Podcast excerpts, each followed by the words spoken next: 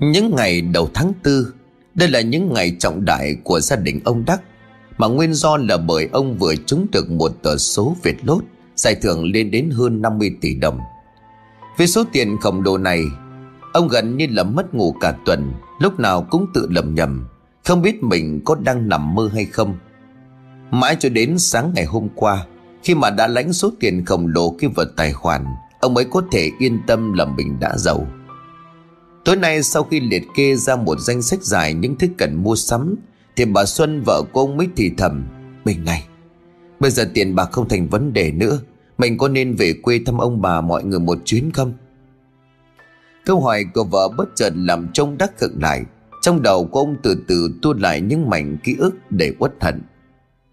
Vào đầu những năm 2000 Ông Đắc cùng vợ của mình đang còn ở quê. Thời ấy gia đình của ông thuộc dạng khá giả có của ăn, của để. Ông Đắc là con thứ hai trong một gia đình có bốn anh chị em.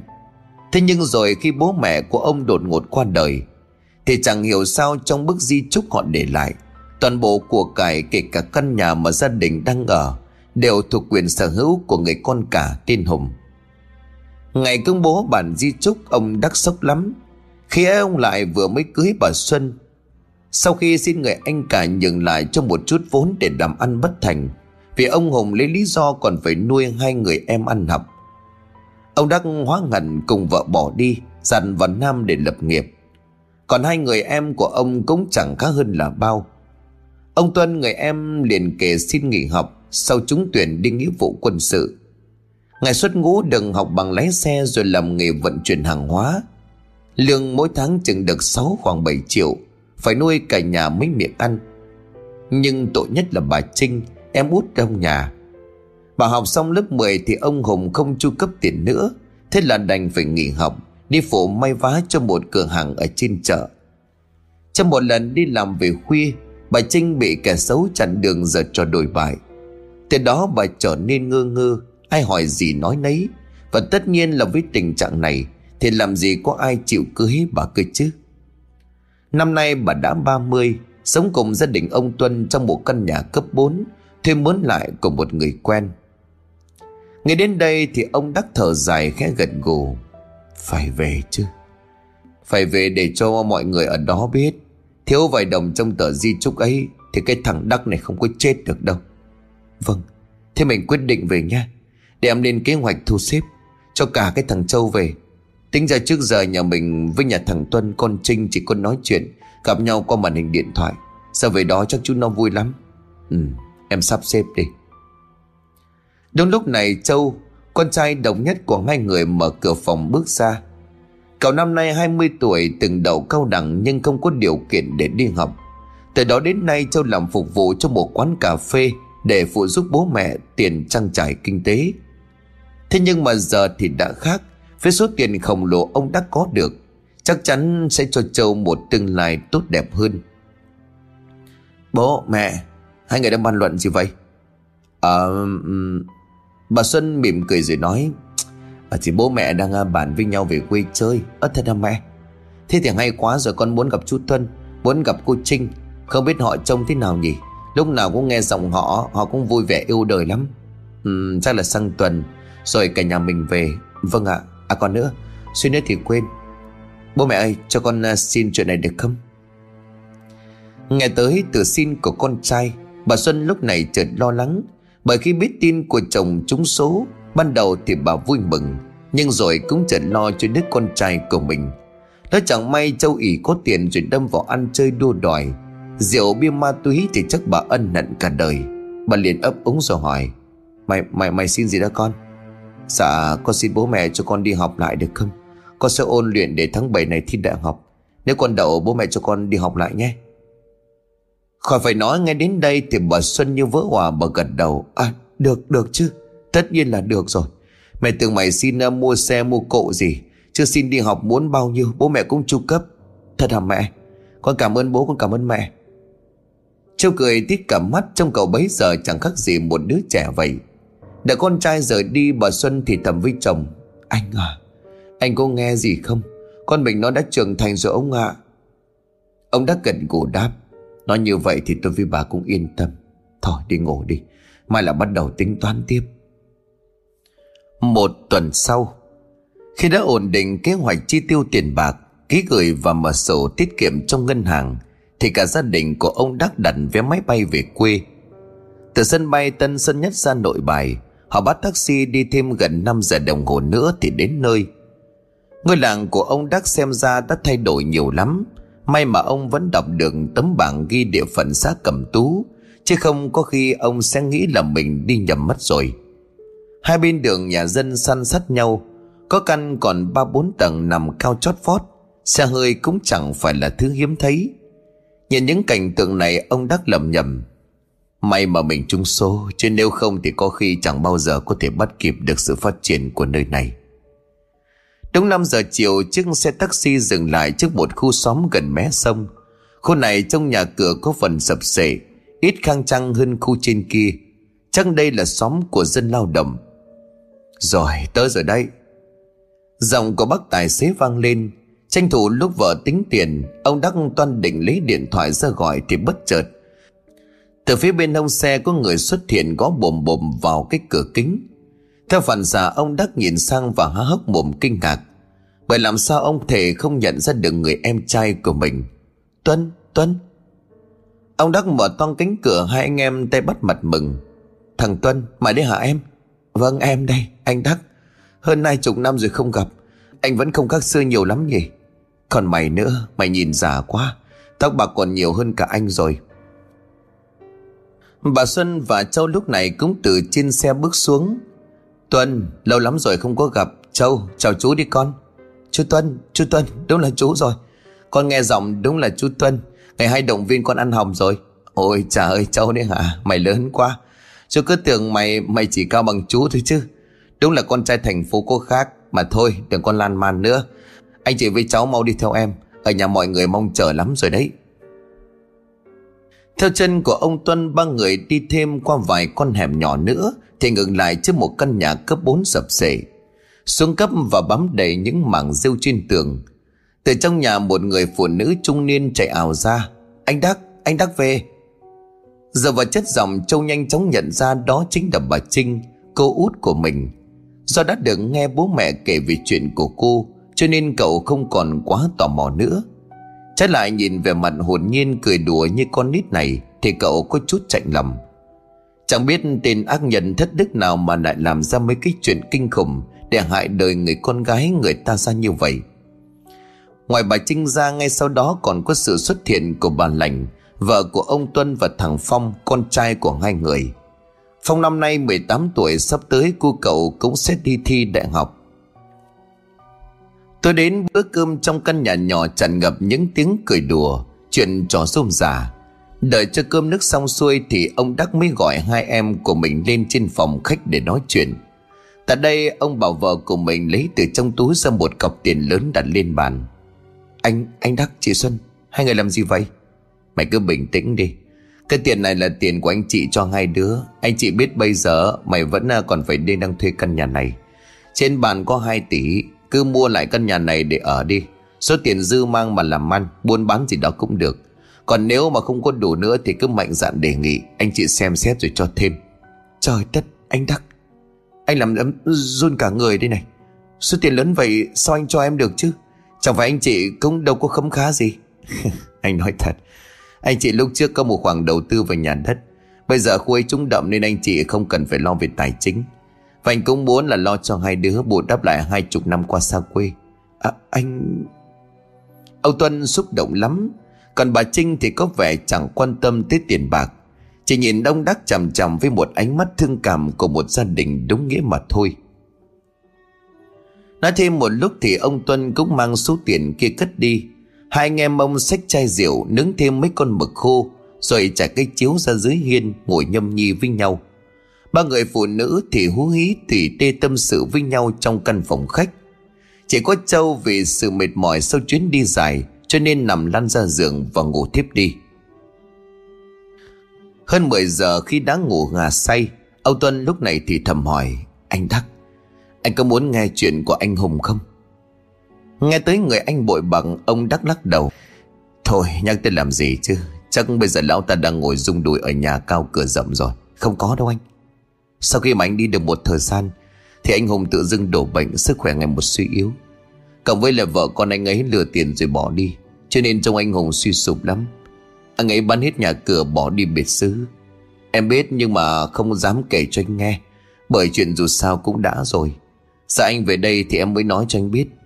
Thật thế sao? Vâng ạ, thật mà. Cả chục năm nay anh Hùng đâu có về quê. Nếu như vậy thì cũng có thể coi là quả báo đó. Mọi thứ đều do lão ta tự chuốc lấy.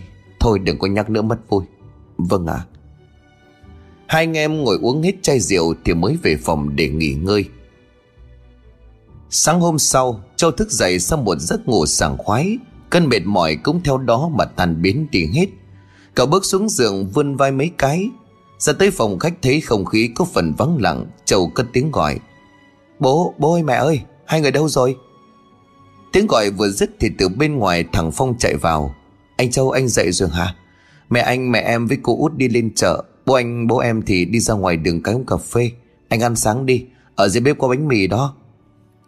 Châu thoáng thấy tấm lưới và chiếc cần câu Phong cầm ở trên tay. Cậu lúc này liền nhíu mày. Ủa mà bây giờ mày đi đâu vậy em? Em đi ra sông cắm câu. Anh ở thành phố chắc không quen cảnh này đâu. Châu liền cười giòn cậu thầm nghĩ. Cái thằng này chắc là nó tưởng mình giàu có lắm, Sống trong nhung lụa đây mà. Cậu liền lắc đầu rồi đáp lại đối phương. Có gì đâu mà không quen, Mày cho anh theo với, anh thích mấy cái kiểu này lắm. Vâng thế thì vui quá. Anh cứ ăn sáng đi, Em đợi anh ăn xong rồi mình đi. Thôi, ăn uống gì, Ta không quen ăn sáng đi đi. Ờ được rồi, anh theo em. Châu ra đến ngoài hiên thì leo lên một chiếc xe đạp của thằng Phong. Hai anh em cứ như vậy di chuyển ra bên ngoài mé sông. Đến nơi Châu nhận ra đã có khá đông người tụ tập. Ai nấy cũng thủ sẵn một chiếc cần trúc dài. Bên cạnh giò đựng cá và một cái túi đồ nghề. Sau gần nửa giờ đồng hồ kiên nhẫn chờ đợi Châu cũng có được con cá của riêng mình. Nghĩ cũng thú vị thật Nếu không có tờ vé số định mệnh kia Thì bây giờ cậu cũng bưng bê từng cốc nước để kiếm tiền Chứ làm gì có thời gian câu cá thư giãn như hiện tại. Anh Châu, anh Châu. Tiếng gọi của thằng Phong kéo Châu khỏi dòng suy nghĩ. Cậu quay sang nhíu mày rồi hỏi, Sao đó? Anh thấy câu ở đây thế nào, có vui không? Vui chứ. Cho mày cứ đợi đi, Anh mà quen với cái cần này rồi đó. Thì lúc đó có mở câu được cả chục cân, hai chục cân cho mày xem. Khâu sông này không có cá kích cỡ như anh nói đâu. Nếu mà muốn thì chỉ có cái đoạn ở dưới đầm lầy thôi. Đầm lầy nó là chỗ nào? Mau dẫn tao đi. Chứ nãy giờ câu toàn cá, ba bốn ngón tay tao thấy chán quá. Giờ thì chưa đi được đâu. Đoạn đầm lầy đó là đất của nhà ông Mỹ. Phải tới muộn mới có thể lèn vào câu trộm. Nghe thú vị đấy. Vậy mày dẫn tao tới đó đi Ngày tối nay nhá. Anh... sao vậy? Mày sợ bị bắt à? Không, em không sợ. Thế nhưng mà em không nghĩ anh lại có hứng thú vậy đâu. Thôi được rồi để em à, dẫn anh đi. Có bị bắt thì cùng lắm anh em ta bỏ cần mà chạy thôi. Được, nhật chi như vậy. Thời gian trôi đi nhanh lắm, Mới đây mà kim đồng hồ đã chỉ qua gần 9 giờ tối. Theo đúng lịch hẹn, Châu nhòm dậy khỏi giường, mò nó viết sau nhà. Thằng Phong thì đã đợi sẵn ở đó, Nó còn mượn thêm của mấy đứa bạn Một cái cần câu có dây rút. Loại cần này rất chắc chắn Chuyên dùng để săn cá lớn. Hai anh em cứ như vậy đảo xe rời đi. Trên đường, Châu cũng đừng em họ của mình kể thêm về địa điểm cả hay sắp tới. Bãi đầm lần này eh, thuộc quyền sở hữu của nhà ông Mỹ, Một thầy phong thủy ở trong vùng. Ông này cao tay ấn lắm, Nhiều người ở tận Hà Nội cũng phải xuống để nhờ ông ấy giúp đỡ. Còn về mối quan hệ eh, với dân cư xung quanh Thì ông Mỹ có phần hơi kiệm lời. Phần lớn thời gian ông đều ở trong nhà. Nếu mà không phải tìm tới để nhờ ông giúp đỡ, Thì phải hiếm lắm mới gặp được ông ngoài đường. Đi được một lúc, thì Phong ngừng lại rồi thì thầm Tới rồi anh Phong, Anh bỏ đồ nghề xuống đây đi. Châu đặt cái xô cùng chiếc cần câu xuống đất Rồi đưa mắt nhìn xung quanh. Nơi mà Hải dẫn cậu tới là một cái đầm lầy có đầy cỏ lau, Ngăn cách với con đường bằng hàng rào kém gai. Thằng Phong đặt nằm chiếc xe đạp của nó xuống lớp cỏ mềm, Rồi ra hiệu cho người anh họ của mình leo rào nhảy vô trong. Trông cả hai bây giờ giống như đi ăn trộm vậy, Mà gọi là ăn trộm cũng đâu có sai. Sau khi ở trong khuôn viên của đầm lầy Hai đứa ngồi xuống cắn mồi và bắt đầu thả câu. Nhiều phút trôi qua thằng Phong lúc này nhoẻn miệng cười. À, Anh đoán xem Đêm nay mình câu được cá lớn không? Ta không biết. Mà sao thấy nước êm đềm quá vậy? Có thật là ở đây có cá lớn không mày? Vừa mới dứt câu thì Châu giật mình Bởi cậu cảm nhận được sức nặng chuyển tới cánh tay thông qua chiếc cần câu. Trời đất Con cá này lớn quá chắc phải 5-6 kg đấy. Thằng Phong cũng hào hứng không kém. Nó chuẩn bị xách cái xô lên để đựng con cá kia. Sau một hồi chật vật, cuối cùng con thủy quái cũng bị khuất phục. Nhìn nó quấy vùng trong cái xô nhỏ, Hai anh em hứng thú lắm. Thế nhưng rồi cậu khựng lại. Khi trông thấy bên bờ đối diện của cây đầm, Có một bóng người đang lọ mọ di chuyển. Trong lúc này, bèn quay ra rồi lay vai của nó. Ê, cái gì kia? Phong lúc này, chống tay đứng dậy, Nhau mắt nhìn theo hướng tay chỉ của Châu. Rồi nó liền trợn trừng mắt lên rồi nói, Chết mẹ rồi, Ông Mỹ, Là ông Mỹ đó, Mau trốn đi anh. Vừa nói, thằng Phong vừa xách cái cần câu vào xô cá, Chạy thùng mạng về phía cái bụi rậm gần đó. Trong nhất thời chưa định thần lại được, Nhưng cũng đành chạy theo đối phương. Khi mà cả hai đã nằm yên trong bụi, Cậu mới thiểu thảo hỏi, Ủa, sao mày bảo nó không sợ bị bắt? Nếu như bình thường em không có sợ đâu, Nhưng mà hình như ông Mỹ đang đi gọi âm binh về đó, Sao? Gọi âm binh á. Vâng ạ. À, Phạm là những người làm nghề này á Họ đều nuôi âm binh ở bên mình như một cách bảo vệ bản thân Cũng như là có thể sai khiến chúng đi làm việc đó. Anh để ý trên tay của ông đang cầm cái đuốc kia kìa. Đây là tín hiệu để cho bọn âm binh tập hợp lại. Người trần mắt thịt như mình á Nếu bị đám âm binh bắt gặp Thì có khi sẽ bị hành chỗ ốm liệt giường tới mấy ngày. Em nghe mẹ em dặn đó. Hệ thế ông đốt đuốc trong đêm á Thì à, phải lập tức trốn đi. Thế gương mặt nghệt sang của Châu Phong lại tiếp tục nói, anh có tin vào ma quỷ không? Ta không tin lắm. Thằng Phong lại cười Do trên thành phố quen cho nên anh không biết. Có ma quỷ tồn tại trên đời này mà, Dân quê bọn em đều tin cả. Lần này tới lượt Châu mỉm cười, cậu thầm nghĩ, Ở cái vùng quê này người ta vẫn còn tư tưởng mê tín kinh khủng thật. Cậu tiếp tục tranh luận với thằng Phong Tao trước giờ chưa thấy ma cỏ gì hết cho nên không có tin. Nếu mày nói ông thầy Mỹ kia đang gọi âm binh đúng không? Để tao ra thử xem âm binh nó tròn dọc thế nào. Ấy đừng, anh Châu. Thằng Phong còn chưa kịp cản Thì Châu đã rời khỏi bụi rậm. Cậu bào dạn tiến thẳng tới nơi phát ra ánh sáng từ cây đuốc của ông Mỹ. Khi mà gần đến hơn Châu nhận ra, Hình như không khí đang có phần chuyển lạnh. Và đột nhiên một cơn gió thổi thốc từ phía sau lưng. Mang theo cát bụi và một ít hơi ẩm từ dưới đầm lầy Ông Mỹ lúc này quẳng luôn cây đúc xuống đất rồi quay lưng đi thẳng về phía của Châu. Có chút bối rối bởi cậu chỉ định nhìn lén xem âm binh trông ra sao mà thôi. Chứ nếu bị ông Mỹ bắt gặp, Cậu sợ ông ta sẽ khép mình vào tội trộm cắp. Ai đó? Cậu kia, cậu là ai?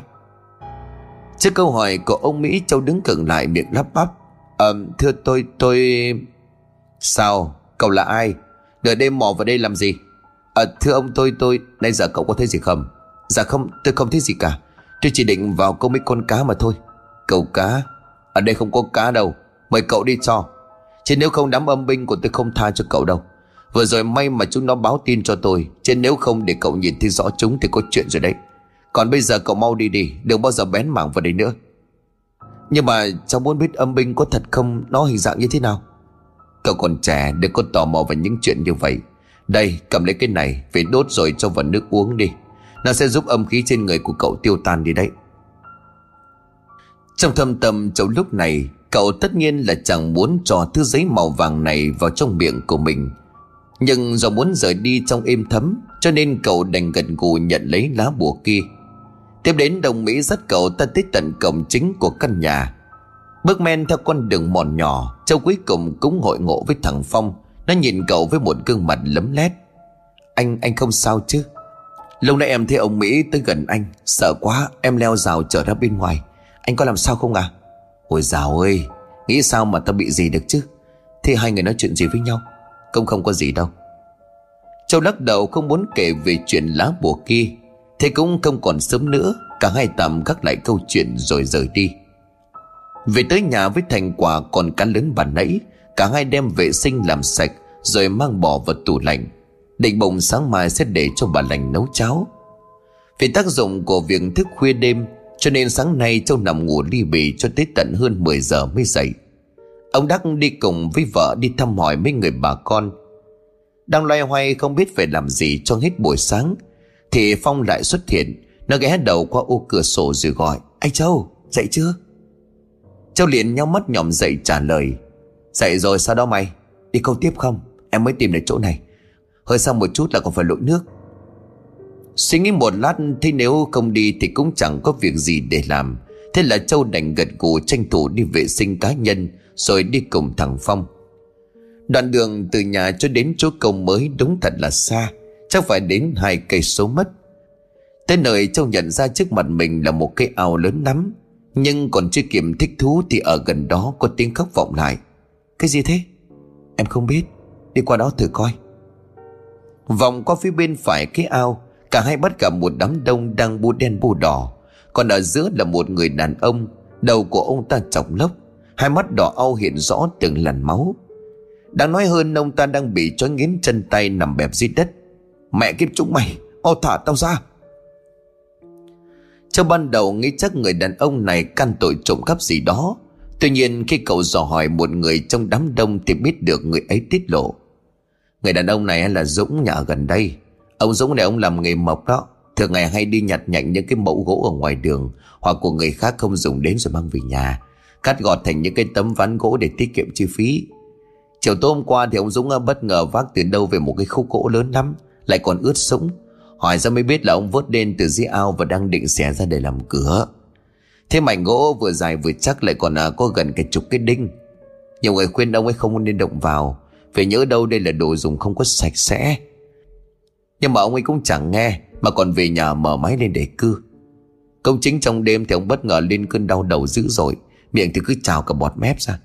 Và con thấy vậy sợ quá định gọi cấp cứu Thì ông đạp tung cửa chạy đi mất. Phải tới tận bây giờ người ta mới tìm được ông ấy. Nằm nâm nấp ở dưới mặt nước. Thần chí cũng lúc này không còn bình ổn. Ông ấy mở to hai mắt chừng chừng nhìn mọi người mà mắng trời Đòi giết hết những ai dám ngăn cản mình. Chắc ông ấy bị ma nhập rồi. Mọi người hè nhau khống chế, Lấy dây chói tay chân cổng Dũng lại, Rồi nhờ người đi gọi ông Mỹ đi. Thầy Mỹ, Cái tên vừa được nhắc tới Làm cho Châu giật mình, cậu thầm nghĩ. Lại là ông ta. Thế được rồi, Để mình xem ông ta thử bắt quỷ như thế nào. Nếu là trò bị bợ, mình cũng không ngại mà vạch trần. Cả 5 phút sau thì đám đông là một lần nữa nhao nhao cả lên. À thầy Mỹ tới rồi. Mọi người liền lập tức tách ra Nhận đường cho ông thầy Mỹ đi vào. Giờ đây Châu cũng có thể nhìn rõ dung mạo của ông ta hơn. Trông ông Mỹ chừng ngoài 60 Mái tóc để dài, Búi cao ngược ra sau. Hai hàm răng của ông thì đen bóng vì ăn trầu. Lúc bước tới gần hơn thì bất chợt ông Dũng không gầm gừ nữa, Chỉ chừng mắt nhìn mà thôi. Ông ấy nhếch mép một cái, đưa ngón tay chỉ thẳng về phía trước mặt của mình. Mà già dưới sông, đang ngủ yên biết bao nhiêu năm, Sao tự dưng lại ngoi lên làm hại dân lành hả? Ông Dũng lúc này thều thào, Mẹ kiếp, Thằng này thì lành cái cho gì chứ? Nó dám lấy cái nắp quan tài của tao về để cưa ra đục đẽo. Tao chưa vật nó chết tươi là may lắm rồi đấy. Mọi người xung quanh cũng dì tay nhau Kể chồng Mỹ nghe về chuyện khúc gỗ kia, Ông lúc này liền gật gù. Thì ra là vậy, Nhưng mà thôi, đừng có hành hạ người ta nữa. Không biết không có tội, Để đó tôi sẽ mang khúc gỗ kia tới. Làm lễ trả lại cho ông có được không? Không, ta không cần nữa, Ta bắt nó. Ta phải bắt hồn của nó theo súng phục vụ tao. Nó phải phục vụ tao. Ông Mỹ thở dài mở túi lấy ra một cái nhẫn bằng vàng rồi đeo vào ngón tay cái. Chả hiểu cái nhẫn có sức mạnh gì nhưng lại khiến cho ông Dũng kia run rẩy và cả người run lên vì sợ. Tiếp đến khi mà ông Mỹ lâm dâm niệm chú thì gương mặt của ông Dũng kia lại càng trở nên sợ hãi. Ông vùng vẫy dùng hết sức bình sinh mong thoát khỏi sợi dây trói buộc mình rồi rú lên. Đau quá, làm ơn đừng niệm nữa đau quá. Chuyện gì đang xảy ra vậy? Châu liền giật mình bởi giọng nói vừa mới phát ra đây là một cái giọng nói thè thé như phụ nữ vậy. Ông ấy vẫn đứng yên trước mặt, ông nhờ giữ chặt ông Dũng xuống đất. Tiếp đến hai bàn tay của ông chắp lại, tiếng niệm lại vang lên to hơn. Thầy ơi làm ơn, đừng niệm nữa, tôi thua, tôi thua rồi. Lúc này ông Mỹ mới chờ mừng mắt lên rồi quát lớn. Sao? Sao mày chịu thua rồi hả? Ta cũng không muốn châm trước cho mày. Cứ đúng theo phép mà làm, Ta sẽ nhốt vong của mày lại, Mãi mãi không thấy được ánh mặt trời. Thầy ơi, đừng mà, Con sợ rồi. Ông Mỹ lắc đầu lấy thêm một cái lọ nhỏ trong túi của mình Rồi tiếp tục đọc chú. Lần này người ông Dũng kia giật lên mấy cái rồi đổ vật xuống đất. Sau khi được mọi người sơ cứu, ông ta tỉnh dậy rồi thiểu thảo. Trời đất ơi, sợ quá. Bây giờ chỉ thấy chất dòng ồm ồm của người đàn ông này đã quay trở lại. Ông Mỹ cất cái lọ vào trong túi. Quay sang dặn dò người thân của ông Dũng. Giờ tuy cái vong đã trục xong, Thế nhưng mà người ông ấy còn yếu, Cho nên thường xuyên cho nghe kinh Phật. Đợi đủ 7 ngày thì làm một cái lễ tạ ơn ông bà tổ tiên thần Phật trong nhà. Còn cái khúc gỗ kia thì đợi chút, Tôi sẽ tới lấy mang về làm phép. Nhớ dặn ông ta sau này đừng có tay máy vào những thứ không phải là của mình nữa. Dạ vâng ạ chúng con cảm ơn thầy Mỹ. Thoa dầu rồi nghỉ dưỡng, Ba ngày sau sẽ khỏi hoàn toàn. Còn nữa, chuẩn bị cho tôi một cây chân chuối giả làm bè. Còn bên trong đó một con gà luộc chút gạo. Muối với nhang để tôi làm phép. Đám đông đồng loạt vỗ tay. Ai nấy đều cảm phục cái tài nghệ của ông thầy Mỹ này. Còn riêng Châu cậu hoang mang lắm, Bởi những gì vừa diễn ra nó hơi trái ngược với những gì mà Châu nghĩ. Trở lại với công cuộc câu cá trong ao cái hình ảnh của ông Mỹ trục quỷ càng làm cho Châu không ngừng thắc mắc. Cả cô nghĩ ra một đống những giả thuyết, Nhưng suy cho cùng không có cái nào là hợp lý. Làm sao mà người đàn ông kia có thể đổi cái giọng của mình như vậy? Thằng Phong nhận được nét mặt bối rối của Châu liền hỏi, Anh Châu, Vừa rồi anh thấy thầy Mỹ làm phép đó, Anh có tin được ông ấy cao tay ấn không? Ta cũng chưa có chắc, Nhưng mà nhớ đâu ông Mỹ với người đàn ông kia thông đồng với nhau để lừa đảo thì sao? Mấy cái chuyện này đâu có lạ gì trên thành phố. Nhiều người còn bị dằn cảnh rồi mắc lừa như vậy lắm. Anh Châu, Anh đúng là đang nghi như Tào Tháo vậy. Chắc có khi phải cho anh gặp ma thật anh mới sợ quá. Ta cũng mong được gặp ma lắm, Để coi nó đáng sợ thế nào. Mà thôi đừng có lan man nữa Nó tranh thủ câu chút đi rồi về. Ở ngoài ao thêm chừng giờ đồng hồ nữa, Cá ở đây khá ít cho nên hai anh em quyết định ra về. Đến nơi bữa cơm trưa cũng được chuẩn bị xong Bày hết ra bàn. Nhưng không hiểu sao chỉ có bà Xuân và bà Lành ở nhà. Còn nữa mặt của ai nấy cũng đều hầm hầm lên hết cả. Châu đưa mắt nhìn bà Xuân rồi thì thầm Mẹ có chuyện gì vậy? Bố và chú Tuân với cô út đâu? Bà Xuân thở dài một hơi miệng lẩm bẩm Không có gì đâu Chỉ là bà nãy à, bác cả của con về thôi. Ờ, à, Bác cả về? Ờ. Thế ông ấy về làm gì à? Chẳng phải chú Tuân bảo bác ấy bỏ đi biệt xứ. Đúng là như vậy thật. Nhưng mà tự dưng ban nãy ông ấy về Trong người ngựa bẩn tiểu hôi hám. Ông ta chỉ thẳng mặt từng người trong nhà mắng chửi toàn những câu bâng quơ Còn dùng tay đánh đập bà Trinh mấy cái bạt tay Tình hình căng thẳng đến mức ông Tuân phải gọi công an tới. Bây giờ bố con với chú Tuân đang ở đồn công an để viết bản tường trình, Đồng thời làm chứng cho cái hành động hành hung của ông Hùng. Bữa cơm chiều hôm ấy diễn ra trong một không khí hết sức nặng nề. Châu lại một lần nữa trầm tư bởi cái chuyện bố cậu gần như cắt đứt liên lạc với người anh cả kia đã có từ lâu. Giờ ông Hùng lại tự dưng mò về đúng thời điểm như vậy. Hay là có khi nào ông ta đã nghe ngóng được gì không? Thấm thoát một tuần lễ đã trôi qua, cái không khí nặng nề trong gia đình đã vơi đi ít nhiều. Ông Hùng được thả ra vì chưa có hành động quá nguy hiểm.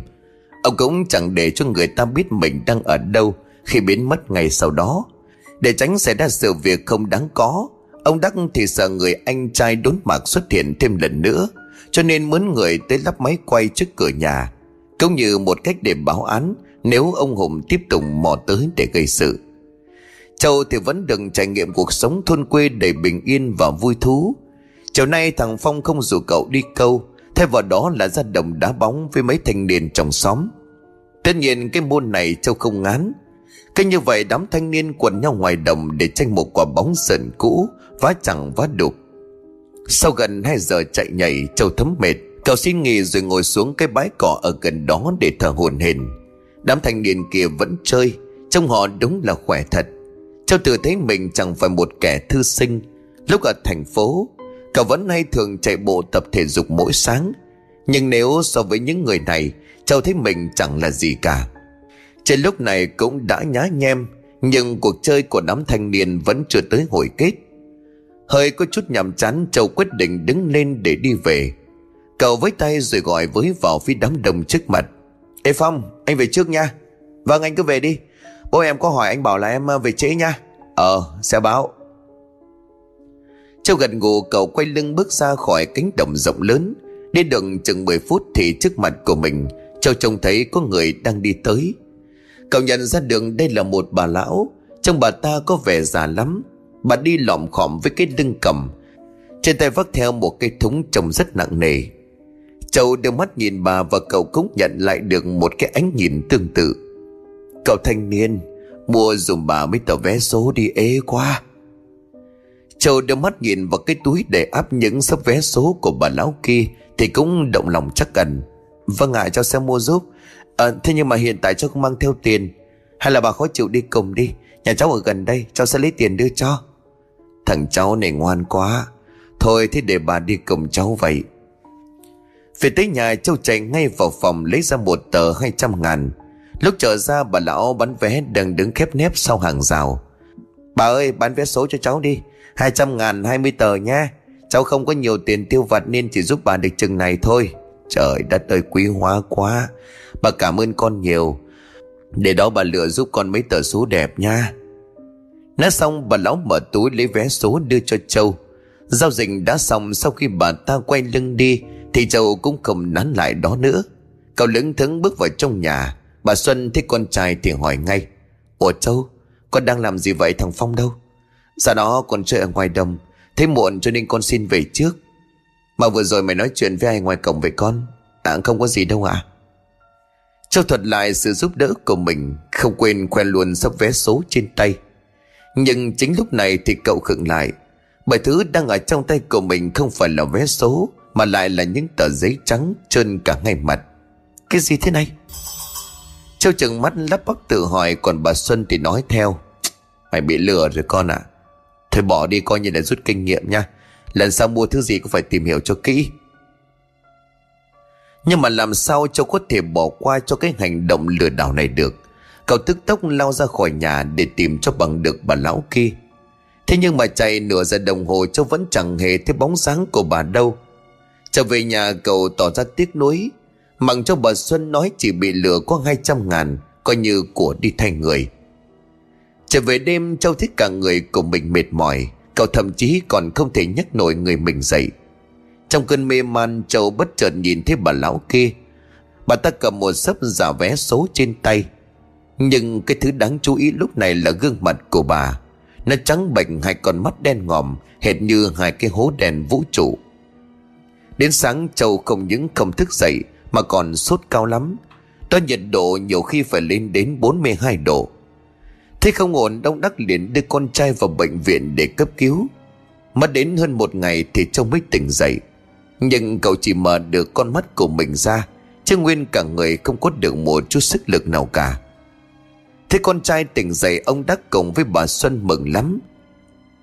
Bởi từ qua đến giờ không ai biết Châu bị gì cả. Ngay cả bác sĩ cũng không tìm ra nguyên nhân, Vì cậu chỉ bị sốt mà không xuất hiện bất cứ một triệu chứng nào. Hơn 12 giờ trưa, Ông đắc cùng vợ đi về nhà tắm rửa nghỉ ngơi. Thằng Phong đừng cử vào trông anh họ Vừa nhìn thấy Châu, nó đã thốt lên. Trời đất anh Châu, Anh bị sao vậy? Em nghe bố mẹ nói anh nhập viện. Ban đầu em không có tin đâu, nhưng bây giờ em tin rồi. Phong, anh hỏi cái này. Anh hỏi đi à? Ở khu mình sống có bà già nào bán vé số không? Anh hỏi để làm gì? Tính mua vé hả? Tao hỏi thì mày cứ trả lời đi thắc mắc chi nhiều hả? Em để em nhớ thử xem nào. Ở vùng này cũng không có nhiều người bán vé số đâu. Bởi hình như họ đều trẻ hết mà. Chả có ai cả Sao anh hỏi vậy? Trước câu trả lời được lặp lại của Phong Châu đành thuật lại chuyện mình gặp hôm trước. Tao bị ốm nên không có sức đi tìm bà già đó được. Chứ nếu tao mà tìm ra bà ấy đừng trách Tao sẽ vạch mặt cái thủ đoạn làm ăn gian dối của bà ấy cho mà xem. Anh Châu em hỏi này. Hỏi gì? Tờ bán vé số anh mua có phải cao cỡ chừng này um, Tóc bạc muối tiêu Và trên cổ có đeo một sợi dây chuyền mặt Phật? Ờ à, đúng đúng đúng rồi. Châu gật đầu liên lịa trước lời miêu tả của đối phương Nhưng sắc mặt của thằng Phong trông rất khó coi Nó thở dài từ tốn. Anh không cần gặp bà ta đâu. Sao lại không? Mày định để bà ta lừa đảo hả? Không phải Vì bà ấy, bà ấy mất rồi. Cái gì? Châu liền trần trừng mắt lên cậu ấp úng Sao mất? Bà ấy bị đột quỵ trên đường đi bán vé số Mới được hơn 3 tháng. Thanh gặp chắc là vong hồn của bà ấy. Cũng nhiều người gặp rồi chứ chẳng riêng anh. Thôi đừng có giỡn. Chuyện này không vui đâu. Ai mà rảnh đi dẫn vanh chuyện này chứ? Nhưng mà đúng là bà ấy chết rồi mà. Anh không tin đợi vài hôm nay anh khỏe, Em dẫn anh tới nghĩa địa. Mộ bẫy của có cả tấm ảnh in trên bia đó, Lúc đó chắc chắn anh sẽ biết thôi mà. Được, Coi như tao tin mày đấy, Đừng có mà giờ cho Sau giấc trưa, tình trạng sức khỏe của Châu đã ổn định hơn nhiều. Cậu tranh thủ bố mẹ của mình vẫn chưa vào viện cho nên tìm cách bảo thằng Phong lén dẫn mình ra ngoài để xác minh. Không mất quá nhiều thời gian để ngay người tới được bãi tha ma trong xã. Đứng trước những hàng bia mộ thẳng thấp, Châu bất giác dùng mình một cái, còn thằng Phong thì cũng nhanh chóng chỉ đường. Đây tớ rồi đây anh xem đi, thử xem có đúng là người mình cần gặp không. Châu thoáng một chút chần chừ, sau đó cậu ghé mắt nhìn vào tấm bia. Và rồi hai mắt của cậu mở to, bởi cái người trong tấm di ảnh kia không ai khác chính là bà lão bán vé số Quá kinh hãi Châu Điền thốt lên Trời đất ơi Cậu ngã vần ra nền đất Giờ đây Châu đã hoàn toàn thay đổi cách nhìn của mình về chuyện tâm linh.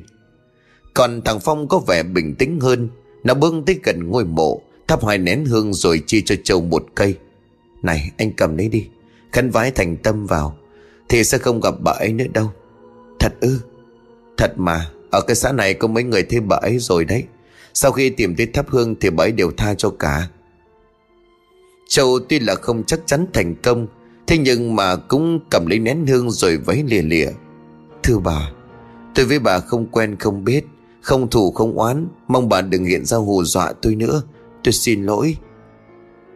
Từ bãi thăm ma trở về nhà, Châu thấy trong lòng của mình nhẹ nhõm, Giống như vừa thoát khỏi một gánh nặng to lớn vậy. Tuy nhiên khi về đến bệnh viện, thì bất giác cả người của cậu run lên lẩy bẩy. Cơn lạnh tất nhiên không hề đến từ khí hậu. Vì trời ban nãy còn nắng như đổ lửa cơ mà. Cậu liền quay sang phía của Phong. Ê Phong, mày có thấy lạnh không? Đâu có đâu, em đâu có thấy lạnh gì. Trời nóng muốn chảy cả mỡ đi mà. Anh sao vậy? Lạnh hả? Ờ không có gì đâu.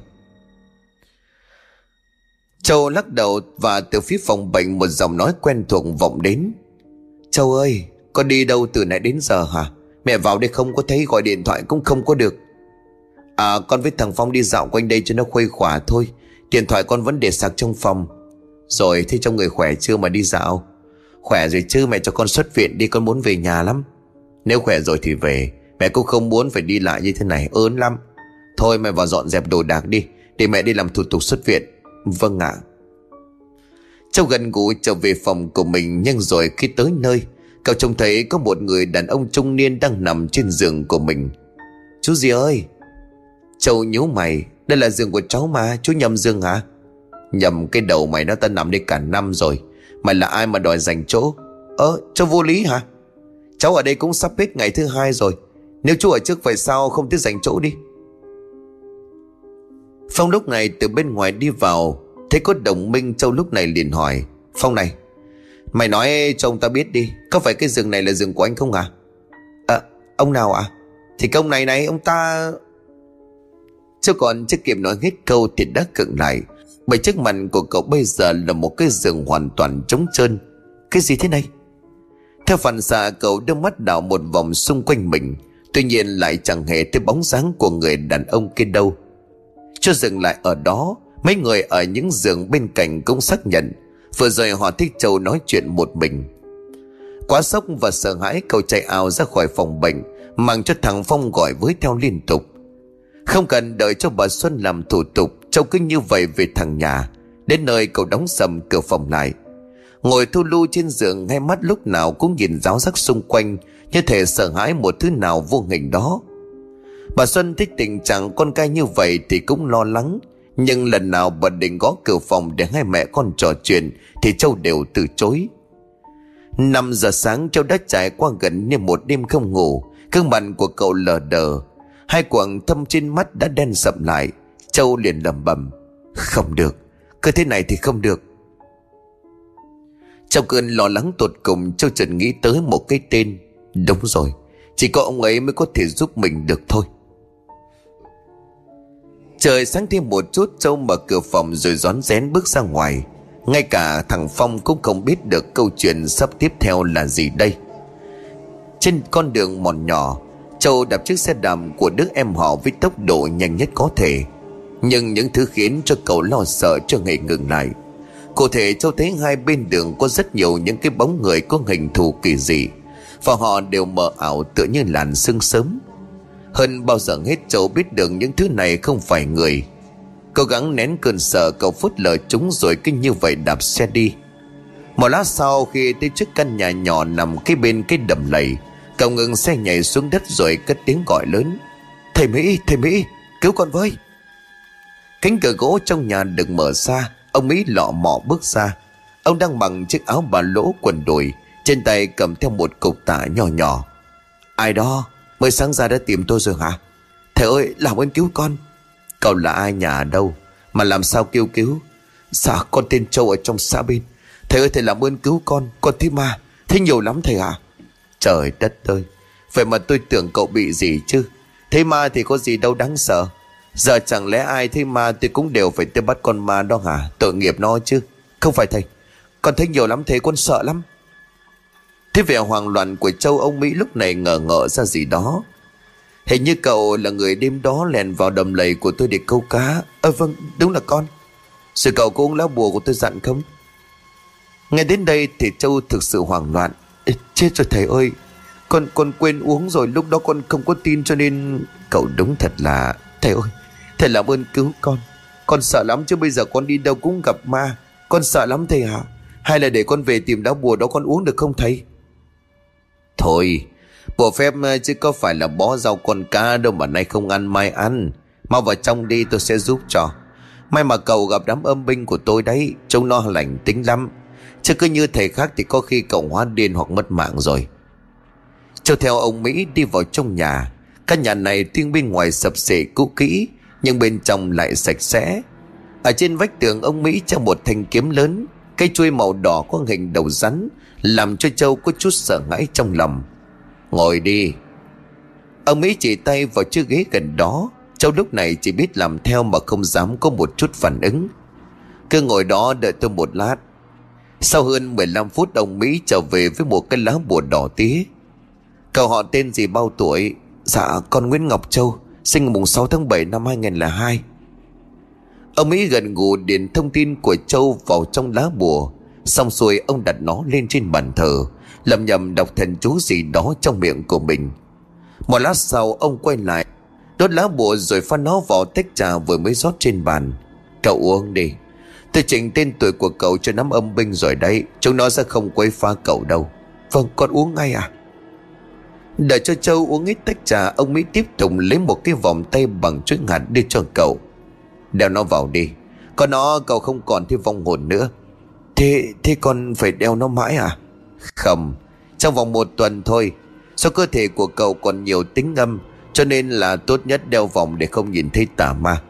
Đúng 7 ngày sau, lá bùa cậu vừa uống sẽ phát huy hết công hiệu của nó. Khi cậu không cần phải đeo vòng nữa. Dạ vâng con hiểu rồi. Con cảm ơn thầy nhiều lắm. Của con hết bao nhiêu tiền à Lúc sáng này con vội quá nên con không mang theo tiền.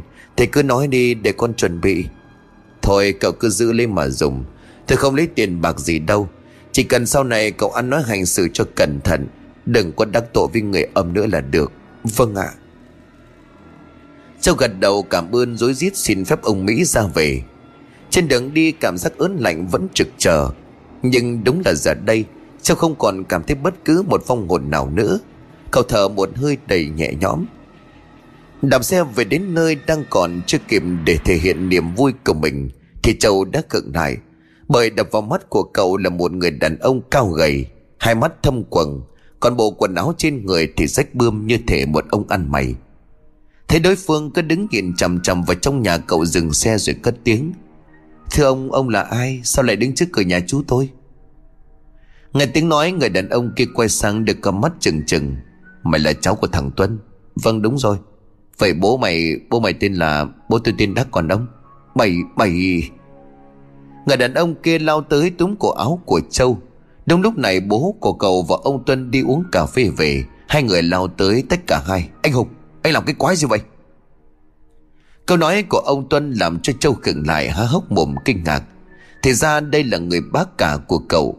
Người đã là nguyên nhân trực tiếp khiến gia đình cậu phải rời quê đi tha hương cầu thực. Ông Đắc tức giận không kém, Ông chỉ thẳng mặt công hùng. Anh còn tới đây làm gì? Muốn gây rối hay xin đều? Có tin tôi gọi công an không? Bảy Bảy Ông Hùng lúc này rú lên, Mày trả lại cho tao. Mày trả vợ con lại cho tao. Mày trả lại cho tao. Anh bị điên rồi. Nghe động một vài người hàng xóm cũng tới để trợ giúp. Thế đông ông Hùng làm bầm chửi đồng thêm một câu, Rồi cứ như vậy quay lưng rời đi. Châu, mày có sao không con? Ông Đắc đeo mắt nhìn con trai Con không sao. Châu trả lời xong thì đạp xe về lại trong nhà. Cậu cũng không để tâm tới chuyện của ông Hùng nữa. Vì niềm vui khi không thấy ma quỷ nữa đã chiếm hết tâm trí. Đến trưa ăn cơm xong, thằng Phong gõ cửa phòng thì thầm, Anh Châu ơi, Sao đây? Anh có rảnh không? Theo ông lên thị trấn chơi đi, Nghe bảo trên đấy mới khai trương một cái quán nét hiện đại lắm. Có hả? Châu hào hứng ra mặt bởi đúng từ hôm về quê đến giờ, Cậu cũng chán cảnh đồng quê rồi. Giờ mà vào làm vài màn của con game yêu thích thì còn gì bằng. Không để cho Phong chờ đợi lâu Châu thay bộ quần áo rồi cùng đứa em họ rời khỏi nhà. Trên đường đi thằng Phong không biết để ý từ lúc nào mà nó lại tò mò hỏi Ủa anh Châu này Anh mua cái vòng đeo tay ở đâu đấy? Chỉ cho chỗ em mua được không? Em thích cái loại này lắm. Trước câu hỏi này Châu lắp bắp ừ, Tao không biết Cái này mua mấy năm rồi trong Nam lận đó. Ồ tiếc quá nhỉ Em thích mấy cái loại này lắm.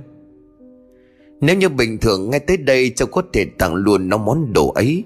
Tuy nhiên trong hoàn cảnh hiện tại, Cậu không thể làm như vậy. Lên đến thị trấn cái quán nét mà thằng Phong giới thiệu lại hết máy. Vừa mệt vừa nản, Bây giờ về thì chán nản lắm. Thế là Châu liền rủ nó vào một khu ăn uống. Sẵn tiện cao nó một bữa Vì tính ra từ hôm về đến đây. Nó toàn là người rủ cậu đi chơi. Về phần của Phong khi nhìn những món ăn đắt tiền được mang ra nó lắp bắp. Anh Châu Xoanh gọi nhiều thế. Lâu nay em ăn cơm rồi cơ mà. Lại toàn là những món ăn sang trọng. Có gì đâu, Coi như anh lo cho mày một bữa được không? Ăn không hết thì mang về trả sợ. Vâng em cảm ơn anh.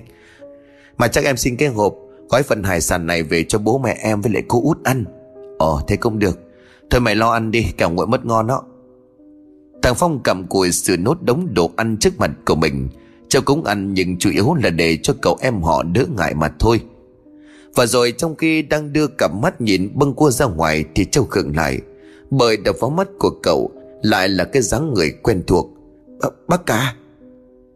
Châu thốt lên đúng là ông Hùng. Ông ấy đang ngồi trên cái bậc thềm trước cửa nhà hàng gương mặt nhằn nhó khắc khổ. Chưa dừng lại ở đó Điều tiếp theo khiến cho Châu giật mình Chính là biểu hiện của những người nhân viên trong quán. Họ bước ra dối vào tay của ông Hùng một ít tiền Ngược lại ông cũng chấp tay cảm ơn họ rối rít. Trong ông lúc bấy giờ hết sức bình thường Chứ không giống một kẻ quá kích thích cận đời như lúc sáng. Thế là Châu đứng dậy bước tới chỗ một đứa nhân viên rồi vờ hỏi, Này em này, Cái ông chú vừa rồi là ai? Bộ quen biết với người trong quán này à? À không có đâu. Ông ấy là một người lạ nhưng bọn em quý lắm. Ông ấy vừa tốt bụng lại có hôm còn rút đuổi theo mấy tên trộm xe máy. Thật hả? Vâng thật mà. Ngay cả ông chủ của em cũng quý ông ấy. Vậy ông ta không có nhà hay người thân hay sao Mà lại trông rách dưới đói khổ thế kia? Cái này thì em không biết chính xác, Nhưng mà em nghe ông ấy kể là mình bị người ta chơi bùa ngái Hại đến thân tàn ma dại, Không thể ngóc đầu lên được. Bây giờ ông có nhà nhưng không thể về, Có vợ con nhưng không thể gặp. Nghe tới đây thì Châu thấy mâu thuẫn lắm, Nhưng nếu để ý Thì cách kể chuyện của người nhân viên này Không giống như nói dối mà cô ta cũng chẳng có lý do gì để làm như vậy. Nghĩ ngợi một lúc Châu trở lại bàn, Mang theo một đĩa thức ăn khá đầy đưa cho cô nhân viên. Này cô, Nhà cô mang chồng chuối giúp tôi. Ồ, anh tốt bụng quá, Ông ấy chắc hẳn sẽ biết ơn anh lắm. Đừng, Cô đừng nói là tôi cho ông ấy. Cứ bảo là quán làm dư rồi cho. Vâng ạ, em sẽ nói vậy. Cũng xin thay mặt ông ấy cảm ơn anh. Một lát sau đợi cho thằng Phong ăn xong Thì hai người ra ngoài. Ông Hùng không còn ở trước cửa nhà hàng kia nữa. Trên đường về, Châu cứ suy nghĩ mãi. Tại sao người ta lại nói bác cả bị dính bùa ngài chứ? Mà cứ cho là sự thật đi. Ai lại muốn hại bác ấy đến mức thê thảm vậy? Vừa về đến nhà, Châu cũng không thể nào ngắt được dòng suy nghĩ về ông Hùng. Và rồi khi nhìn thấy ông Tuấn đang ngồi uống trà một mình trước máy hiên, Cậu lúc này bước tới rồi dò hỏi. Chú Tuấn à Hôm nay chú không có đi làm à? À không trên chợ hết na kiện hàng để chuyển rồi. Phương ạ à, thế bố mẹ cháu đâu rồi? Còn thím lành với lại cô Chính Bố mẹ mày đi thăm một người họ hàng bên ngoài Hai người kia ra chợ. Mà sao lâu rồi chưa có về nhỉ? Cứ như là mang hết cái chợ về vậy đó. Cháu ngồi xuống bên cạnh rồi từ tốn hỏi À chú Tuân này Cháu có một chuyện này muốn hỏi. Trời đất cái thằng này Muốn hỏi gì mà cứ hỏi đi con. Làm cái gì mà phải khách sáo vậy chứ? Con con muốn biết về bác cả. Bác ấy là người thế nào à? Ơ, kìa, sao con lại hỏi về chuyện này? Dạ con chỉ tò mò thôi. Với lại con ờ, sợ hỏi bố con, Ông ấy lại buồn thêm. Ông Tuân lúc này liền thở dài. Thôi được rồi, chú sẽ kể cho mày nghe. Trong số bốn anh chị em Thì anh Hùng là người lớn tuổi nhất. Anh Hồng đến hết lớp 12 Có cơ hội vào đại học Nhưng do công việc kinh doanh trong nhà nhiều quá Cho nên đành phải nghỉ. Thời ấy anh yêu thương mọi người nhiều lắm. Có thứ gì cũng dành phần cho các em. Nhưng mà đột nhiên tới lúc bố mẹ mất, Thì anh ấy thay tính đổi nết rất hà khắc khó chịu. Nhất là vào ngày công bố bản di chúc, Anh ấy chẳng nói với bố mày câu nào cả, Chỉ quay sang dặn dò tao với cô út mày là chăm lo mà học thôi. Sau khi bố mẹ mày bỏ nhà đi, Công việc kinh doanh lụn bại, Gia sản mất hết Tao với cô út mày đành phải nghỉ học, Rồi sinh ra đủ thứ chuyện. Ngày anh Hùng bỏ đi, tao chỉ nghe thấy người ta nói anh giống như là phát điên vậy đó. Vợ con cùng đám nhóc thì chạy hết về bên phía bên ngoài. Đến giờ hình như vẫn chưa có cơ hội để hàn gắn. Kể tới đây thì ông Tuần rót ra một tách trà đưa đến miệng của mình. Cơn mặt của ông trầm ngâm lắm. Còn Châu thì lại bắt đầu xuất hiện nhiều hơn những suy nghĩ trái chiều.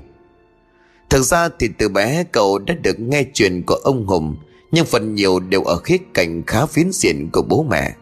Tại đây họ miêu tả ông Hùng là một kẻ gian tham chỉ biết độc chiếm hết toàn bộ gia sản mà không quan tâm tới các em của mình.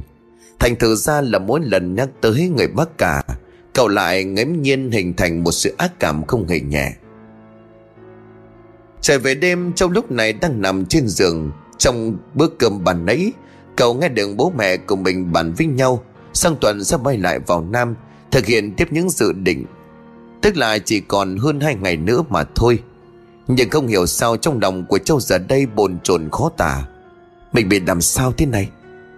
Thời gian cứ như vậy trôi qua, Tới nửa đêm thì Châu bất chợt nhìn xuống chuỗi hạt đang đeo trên tay của mình. Cái này... Và rồi một ý nghĩ chợt lóe lên trong đầu của cậu. Một ý nghĩ hết sức điên rồ. 7 giờ sáng hôm sau, Châu lấy cớ ra ngoài mua đồ rồi mượn luôn chiếc xe máy của ông Tuân. Khi mà đã ngồi lên nó, cậu chạy thẳng một mạch lên thị trấn. Và cũng chẳng mất quá nhiều thời gian Để Châu trông thấy dáng người khẳng khiu của ông Hùng. Ông bấy giờ đang ngồi bên vệ đường dõi cặp mắt nhìn theo người này cho đến người khác. Châu tấp xe vào một góc khuất giữ khoảng cách vừa đủ Để ông Hùng không nhận ra mình. Tiếp đến, cậu đưa tay tháo sợi chuỗi hạt đang đeo. Bất ngờ không gian xung quanh thay đổi, Giống như một màn sương u ám vậy. Và rồi đập vào mắt của Châu Ở ngay sau phía ông Hùng đang ngồi còn có thêm một đám người sau lưng của ông. Không, Gọi là người thì không phải, Bởi trông chúng kinh dị, đáng sợ gấp trăm, gấp ngàn lần. Những vong hồn lúc trước Châu vô tình nhìn thấy. Chưa dừng lại ở đó những cái vòng đáng sợ này, Cứ bầu lấy xung quanh ông Hùng. Đứa thì leo lên người, Đứa thì nắm giật tóc. Cứ mỗi lần như vậy, Châu đều thấy ông nhăn mặt một cái, như cảm nhận được cơn đau. Trời đất tới cái gì thế này? Châu bất giác Câu nói của đích nhân viên của nhà hàng hôm qua Lại xuất hiện trong đầu của Châu. Ông ấy bị người ta dùng bùa để hại. Chết rồi thầy Mỹ Phải tìm thầy ấy. Thế là ngay lập tức Châu đeo lại cái vòng rồi leo lên xe Phóng thẳng tới nhà ông Mỹ. Ở lần gặp này ông có vẻ bất ngờ. Cậu lại tới đây hả? Sao đấy? Thầy ơi thầy cứu con với. Sao? Cậu bị gì? À, Không phải con Là bác của con. Bác ấy hình như bị cả nắm âm binh hành hạ. Cho thuật lại cái cảnh tượng mình trông thấy cho ông Mỹ nghe. Nghe tới đâu thì gương mặt của ông lại tỏ ra đăm chiều tới đó. Đợi cho Châu kể xong, Ông mới nhíu mày rồi lẩm bẩm. Nếu đúng như cậu kể, Thì cái người này khả năng cao bị yểm bùa Rồi sẽ âm bình quấy phá thật. Giờ ông ấy đang ở đâu? Mau đưa tôi tới xem thử. Vâng ạ, thầy đi với con. Gần trưa thì cả hai cũng lên tới nơi. Châu còn không ngần ngại nữa Mà bước tới đứng trước mặt của ông Hùng. Bác cả. Nghe tiếng gọi thì ông mở bừng mắt, Nhưng còn chưa kịp lao tới tấn công Thì đã khựng lại Bởi sự xuất hiện của ông Mỹ. Ông vừa đọc chú và bắt ấn, Hai bàn tay hướng về phía của ông Hùng. 6 giờ tối mâm cơm được mấy người phụ nữ trong nhà chuẩn bị xong, Và bà Xuân mới sực nhớ ra là con trai của mình chưa về. Bà vội vàng nói với ông Đắc Mình ơi, Mình mau gọi cho thằng Châu đi, Sao nó bây giờ chưa về vậy? Yên tâm đi, tôi gọi rồi, Nó bảo đang trên đường. Còn đem theo một bất ngờ lớn cho cả tôi và bà đó. Bất ngờ lớn à? Chả phải cái thằng nó làm gì bí hiểm thì không biết. Vừa mới dứt câu thì có tiếng vọng lại từ ngoài sân. Mọi người trong nhà nhìn ra đúng là Châu đã về. Nhưng ngoài cậu ra thì còn có hai người khác nữa. Anh tới đây làm gì? Ông Đắc trần trừng mắt lao ra. Sao anh lại bám theo con trai tôi? Anh muốn hại nó hả? Đắc ơi! Ông Hùng lúc này cất tiếng gọi em trai. Cái tiếng nghẹn ngào kèm theo một cặp mắt ngấn lệ. Ông Tuần cũng từ trong nhà bước ra. Anh cả Sao anh lại ở đây? Hôm qua em đã cấm anh tới đây rồi cơ mà. Anh không sợ em gọi công an à? Thằng Tuân. Ông Hùng lại tiếp tục bằng một giọng để xúc động. Châu Ông Đắc vẫn còn khó chịu lắm. Ông chất vấn cậu con trai ngay. Chuyện này là thế nào? Mày giải thích cho bố nghe. Vâng con sẽ giải thích. Nhưng trước đó con muốn mẹ Thím lành cô út trinh ra đây để nghe Cũng không mất quá nhiều thời gian Để ba người kia xuất hiện Lúc này ông Hùng bất lên tiếng thuật lại hết cái địa ngục trần gian mà mình đã trải qua trong suốt 20 năm nay. Lật lại về quá khứ và thời điểm cả bố lẫn mẹ của ông Hùng đều chết một cách bất đắc kỳ tử. Ông có nghi ngờ và mời một ông thầy phong thủy về xem. Khi hỏi đường hồn của thân phụ của mình, ông Hùng được họ mách cho biết rằng cái chết của họ đều do một kẻ thủ ác trong chính gia đình của mình đứng sau. Kẻ đó đã dùng bùa ngải Làm cho hai người phải lìa đời. Sau cuộc nói chuyện ấy, Ông Hùng càng trở nên đa nghi và khó chịu hơn. Ông nghi ngờ tất cả mọi người Và để kẻ đó lộ diện, Ông nhờ người ta làm giả tấm di chúc. Nhưng ông không thể đoán được rằng Chính mình cũng là nạn nhân của thứ bùa ngải kia. Nhưng do được ông thầy phong thủy cứu, Nên ông còn giữ được mạng sống. Nhưng đổi lại những chuyện xảy ra tiếp theo, Làm trông thân bại danh liệt. Đầu óc của ông thì bị âm binh suốt ngày quấy phá lúc tỉnh, lúc táo. Ông định kể hết ra sự thật, Nhưng còn chưa kịp thì đã bị đám âm binh chặn họng cấm khẩu. Kể tới đây, ông quay sang nhìn Châu và ông Mỹ. Câu mày mà có thể Mỹ và thằng cháu tôi giúp, Tôi mới có thể tỉnh táo được. Thằng Châu đúng là người tốt, Chứ không như mẹ của nó phải không cô Xuân? Ngay nhắc tới tên của mình, bà Xuân trợn trừng mắt hang hốc miệng. Ông nói cái gì? Ông ta bị điên mà mọi người, Mau đuổi ông ta đi. Châu lúc này liền nói chen, Mẹ. Thế lúc này mẹ còn chối sao hả? Bồ ngại mà mẹ dùng đã bị thể Mỹ đây phá bỏ hết rồi. Thầy ấy nói ra rất nhanh thôi, Nó quay ngược lại hành mẹ, Còn thi thảm hơn cả bác cả nữa. Xuân! Ông Đắc lúc này nghệt mặt ra. Em trả lời giúp anh đi. Những chuyện anh Hùng và thằng Châu nói Có phải là sự thật không? Không Không có ma Bà Xuân lắc đầu nguầy nguậy Nhưng rồi khi nhận ra xung quanh mình, Toàn là những ánh nhìn phán xét, Thì mặt bà lập tức đanh lại. Đúng, Con này làm đấy thì sao? Nhưng tất cả cũng chỉ muốn tốt cho cái gia đình này mà thôi. Các người nghĩ tôi sướng hay sao hả? Suốt 20 năm này tôi sống trong nghèo khổ, Mà có được một câu than thở nào không? Chính các người, Chính các người đã đưa tôi vào bước đường cùng này. Thôi đi. Ông Đắc sấn tới túm cổ áo của vợ mình, Bà trả lời cho tôi biết. Bà đứng sau mọi chuyện này. Đúng là tôi Là tôi thì sao? Trời đất ơi! Ông Đắc ngã quỷ xuống đất cầm mắt ngấn lệ. Bố ơi, mẹ ơi, Anh Hùng, Là con có lỗi, Là thằng Đắc này có lỗi. Nó không biết dạy vợ của mình. Tiếng cười của bà Xuân vang lên thêm một lần nữa rồi đột nhiên im bặt. Bà giơ tay của mình lên hô về phía trước, như thể trông thấy thứ gì đáng sợ. Đừng qua đây. Chúng mày đừng qua đây. Tao là chủ của chúng mày, đừng qua đây. Sau lúc này cũng tháo luôn sợi dây trên tay của mình. Không biết cậu đã nhìn thấy thứ gì, Nhưng hai hàng nước mắt kinh như vậy tuôn rơi. Một tháng sau, bà Xuân phát điên và mất hết nhận thức.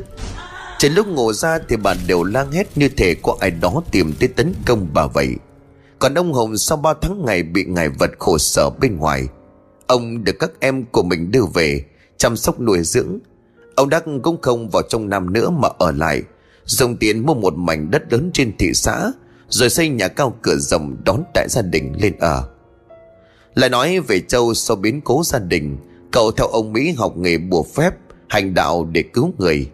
Vì theo lời của ông nói, Cậu rất có tố chất với nghề này. Hơn nữa chỉ có cách tích đức như vậy Mới mong giảm nhẹ được tội nghiệt của mẹ cậu đã gây ra.